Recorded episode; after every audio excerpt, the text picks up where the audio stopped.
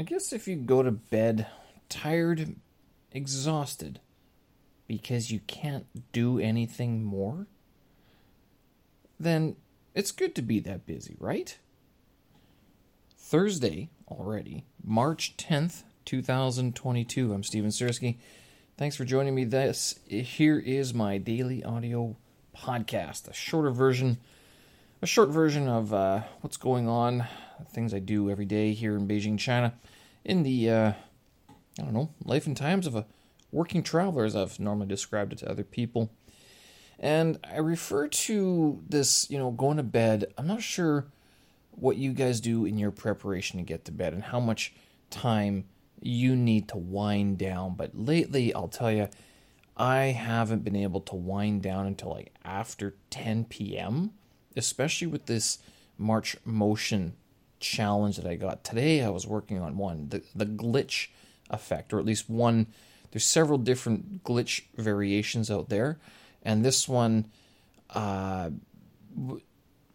was very easy to follow. There's a simple video making tutorial that they had online from the people called Simple Video Making, and I was following along with it. But again, as is so often the case when I do these things, right near the end, they throw in one little, well, you could try this, and then it screws up the whole project. and then you spend an hour trying to fix the blade thing. You're like, oh, I just could have done it again. For a four minute video tutorial, I mean, it. I just finished put the finishing touches on the thing uh, right now, and I started a couple hours ago. Um, but that it's a it's a neat tutorial. I did learn a little bit more about how to uh, use to create this sort of effect. This one's kind of really crazy.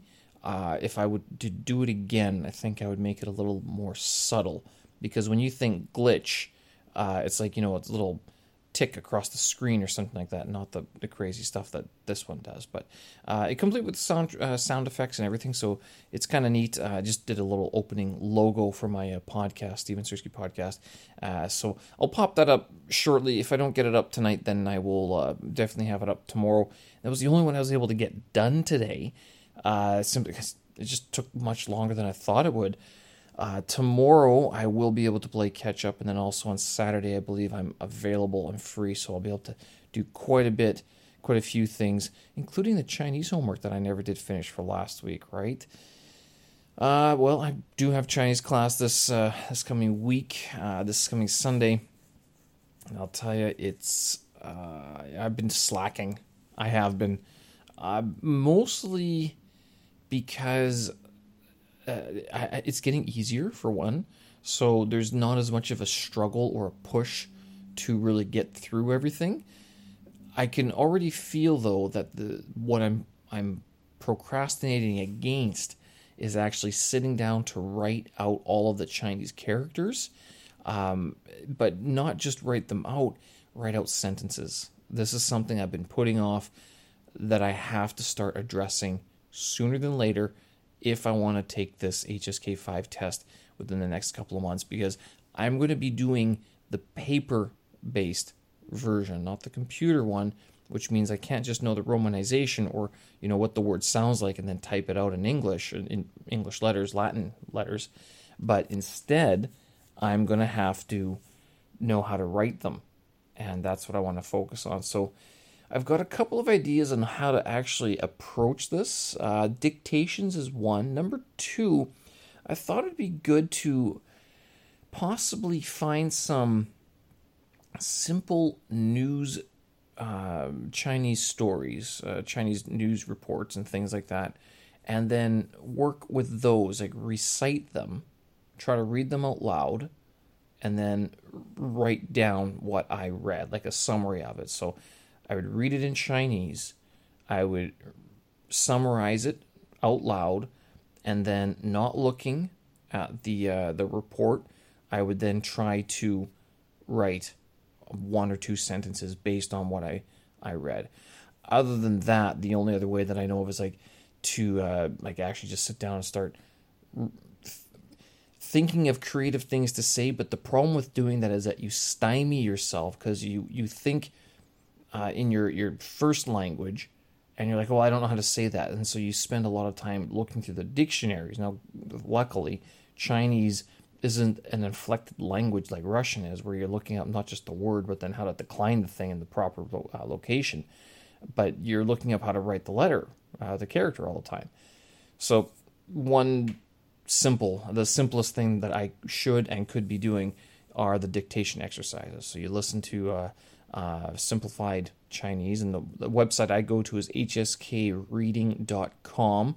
That is the one that uh, it, where I start. I do a, a lot of uh, where I, I, go through a lot of the uh, simple Chinese. They're two like a minute, two minutes. That's it. It's uh, not very much. So in that case, it's it's very good for that practice. I, I read it once, I listen to it, and then I uh, listen to it.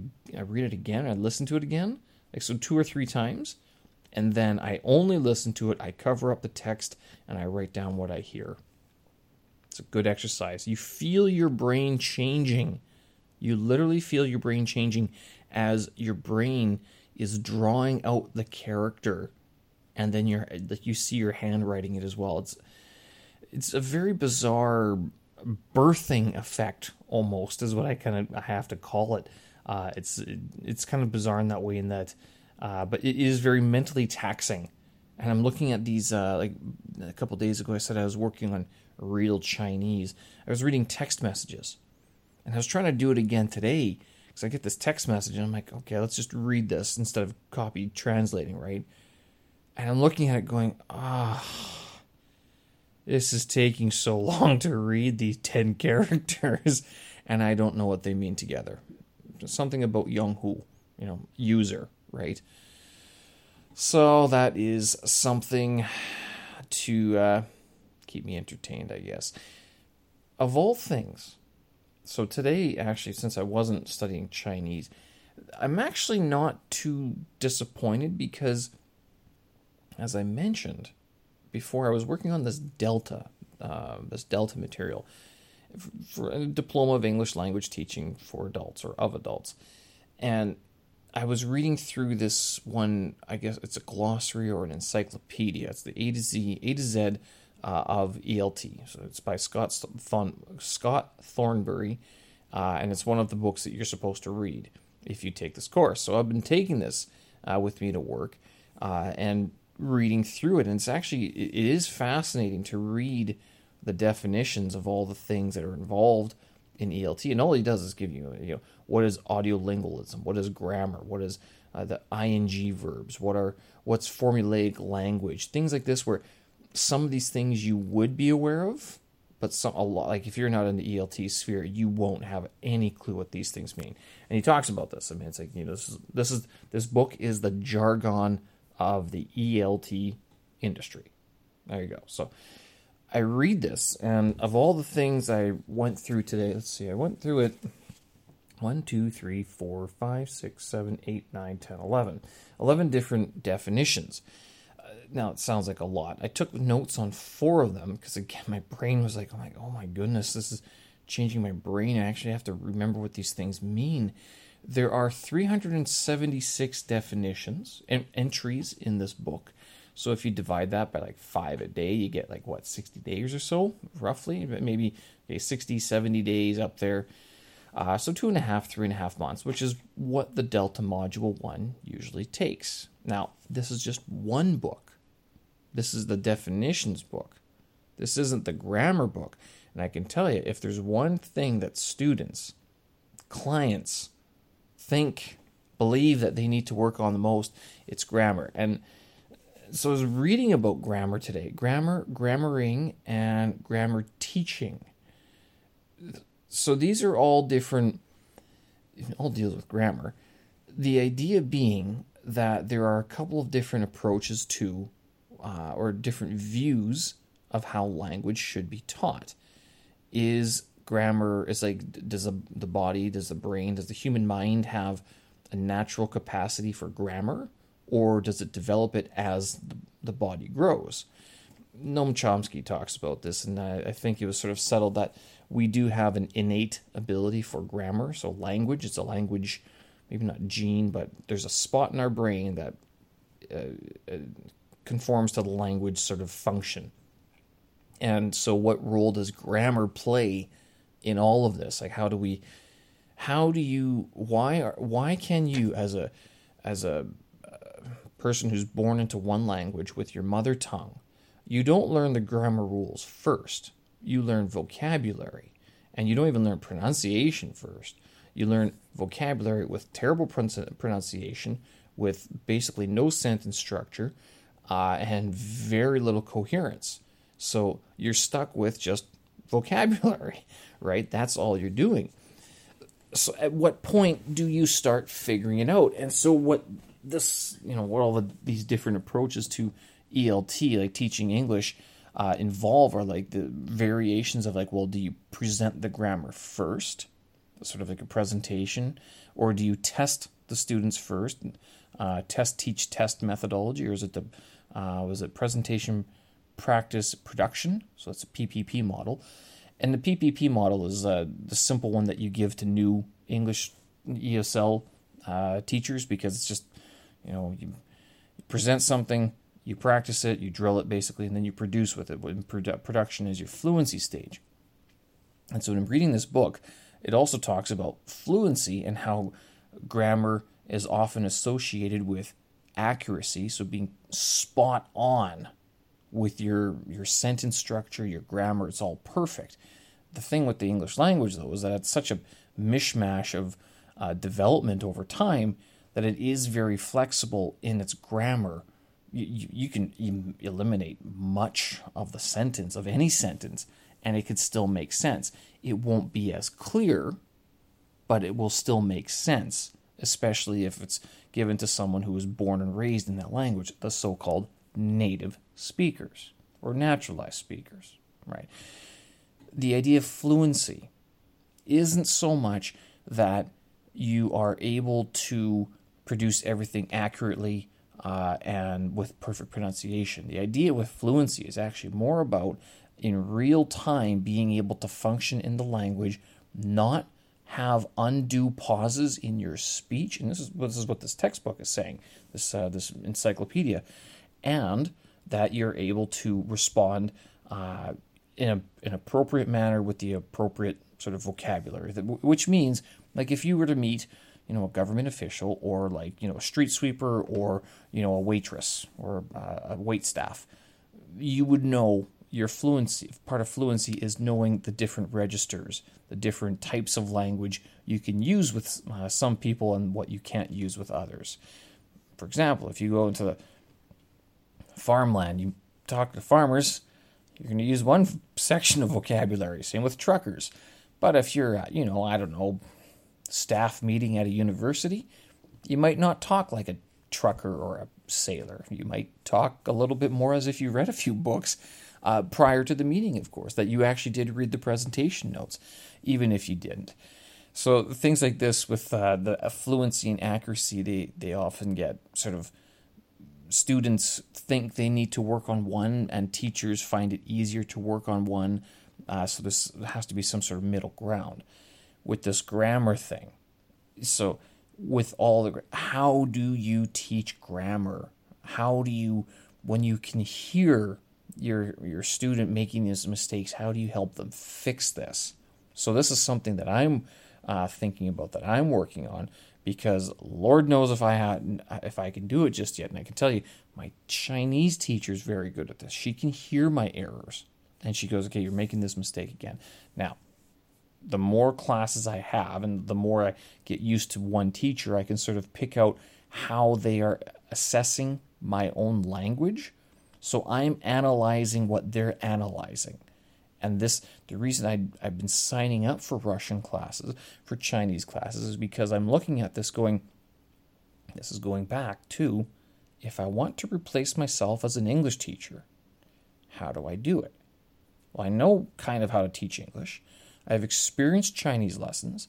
Now I'm experiencing Russian lessons and I'm seeing what sort of works and what doesn't work for an, an adult learner. As, as much as you might think that I'm a child inside, I am very much not.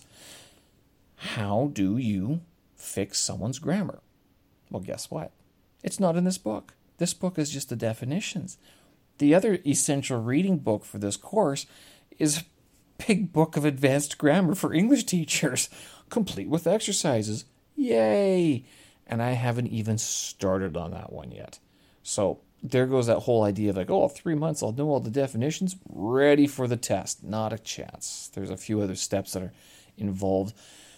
I do want to focus on the definitions first because that way it's sort of the most basic step. It's the easiest one. Not only that, I can, with this podcast, I can sort of talk about it and sort of, it'll get into my mind a little bit more. They're not horribly essential. Not only that, it, I mean, because if you're a teacher, you're not going to be standing up there thinking about all the the the syntax of your lang of your lesson. Like, oh, now we're going to have this part. It's called the warm up, or we're going to do the PPP version. No, it's not. You're not going to do that. I mean, you're just going to go, hey kids, did you do your homework? And all of them are going to say no, except for the one smart girl. And you'll be like, all right, well, let's just look off of her uh, work and have her explain what's going on, right? Isn't that how most ESL classes go these days? Moving on to the grammar, uh, that will happen in a little bit later on. Uh, but yeah, I want to focus on the definitions uh, just for now. Other than that, uh, Beijing's getting warmer, and it has me kind of wondering how they're doing all of this Winter Olympics stuff. I'm not even sure when the Winter Olympics are over, to tell you the truth. Uh, they are they've been going on for the past couple past week or so and I'm not sure if uh, they end. They, they shouldn't end this week. They should end next week, I think. Paralympics. So when is this one? Uh, should pop up here. March 13th. Oh wow, it is ending this weekend. So it's only one week. Wow. Okay, I I almost assumed. Oh, and look at the medal count. Oh geez, I wasn't even paying attention to this. China is in first with 32 medals. Canada in second with 16. Ukraine in third with 19. The reason why China has 10 golds, 9 silvers, 13 bronze. Canada has 7 golds, 2 silver, 7 bronze. And Ukraine, 6 gold, 8 silver, 5 bronze. Why do. Should I know why China has so many more medals in this um, competition? Good question. Okay, so it's only a week until this Sunday, so it's over.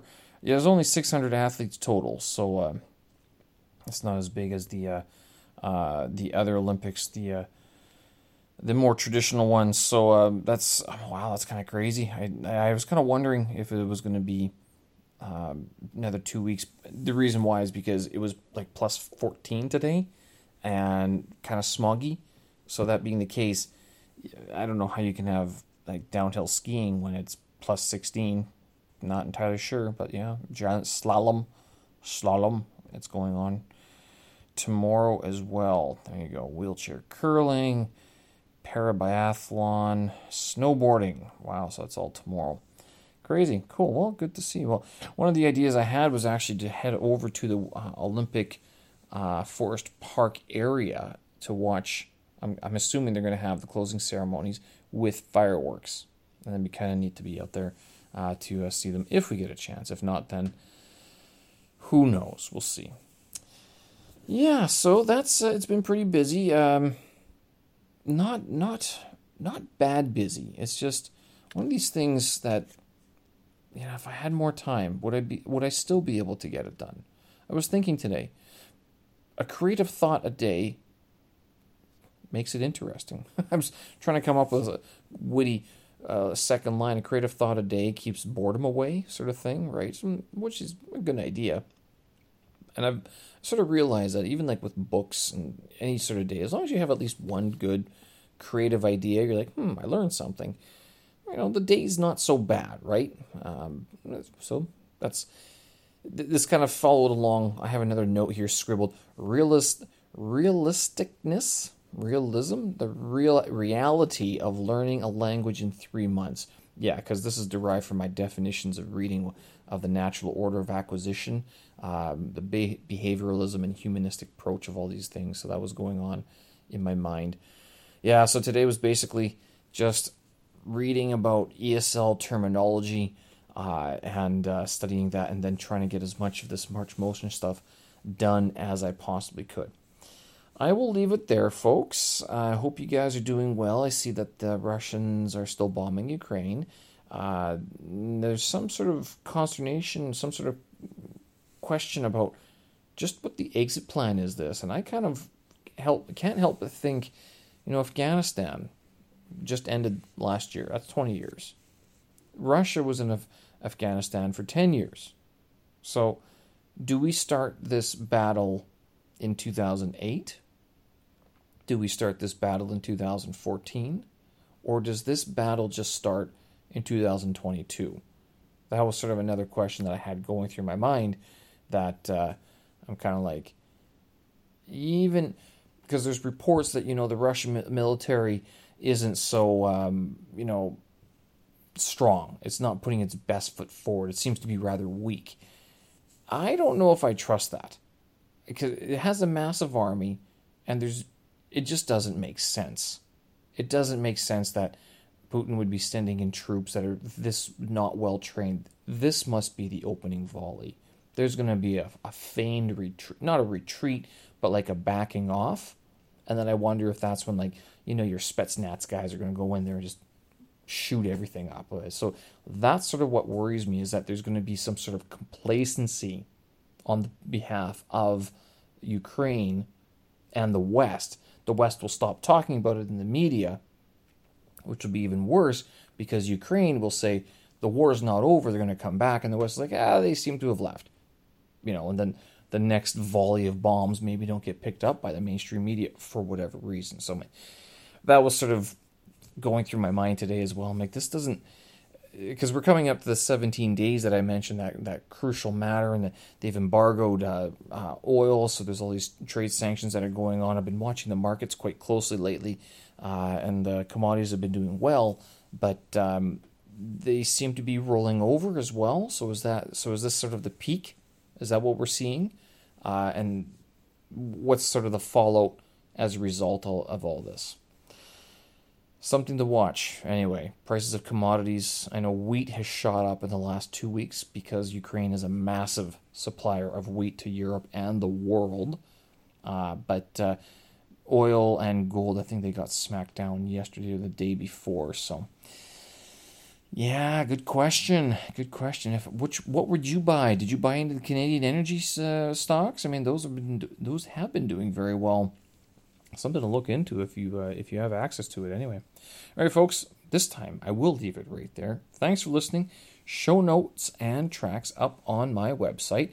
Hope you guys are uh, warming up out there and staying safe. We'll talk again. Have a good one. Bye bye.